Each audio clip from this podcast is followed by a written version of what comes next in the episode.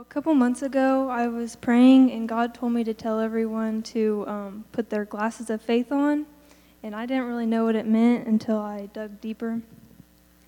So, we all know that glasses help us to see clearly, and our glasses of faith will help us keep our attention on what things are from God and help us know the difference between the worldly things and the godly things.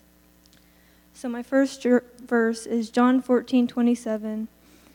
Um, Peace I leave with you, my peace I give you. I do not give to you as the world gives. Do not let your hearts be troubled, and no, not be afraid. So we can't focus on what the world gives us. And this verse tells us that God will give us peace, which, if you look that up, um, it says that it means security and well being. So if we trust in the Lord, He will keep us safe and will give us protection that the world can't give.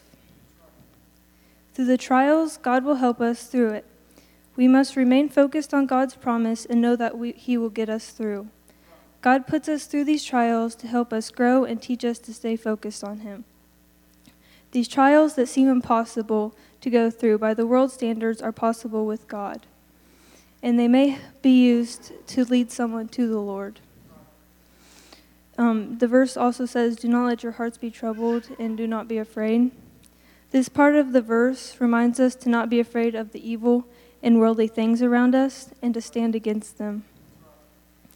As long as, as long as you keep focus on God, nothing can tear you down. Um, Romans 8 6 says, For the mindset of the flesh is death, but the mindset of the spirit is life and peace. If you focus on the way of the Lord, you will be given life and peace. With faith, we are certain to live with Christ forever. And if you read on to Romans 8 9, it says, But you are not controlled by your sinful nature.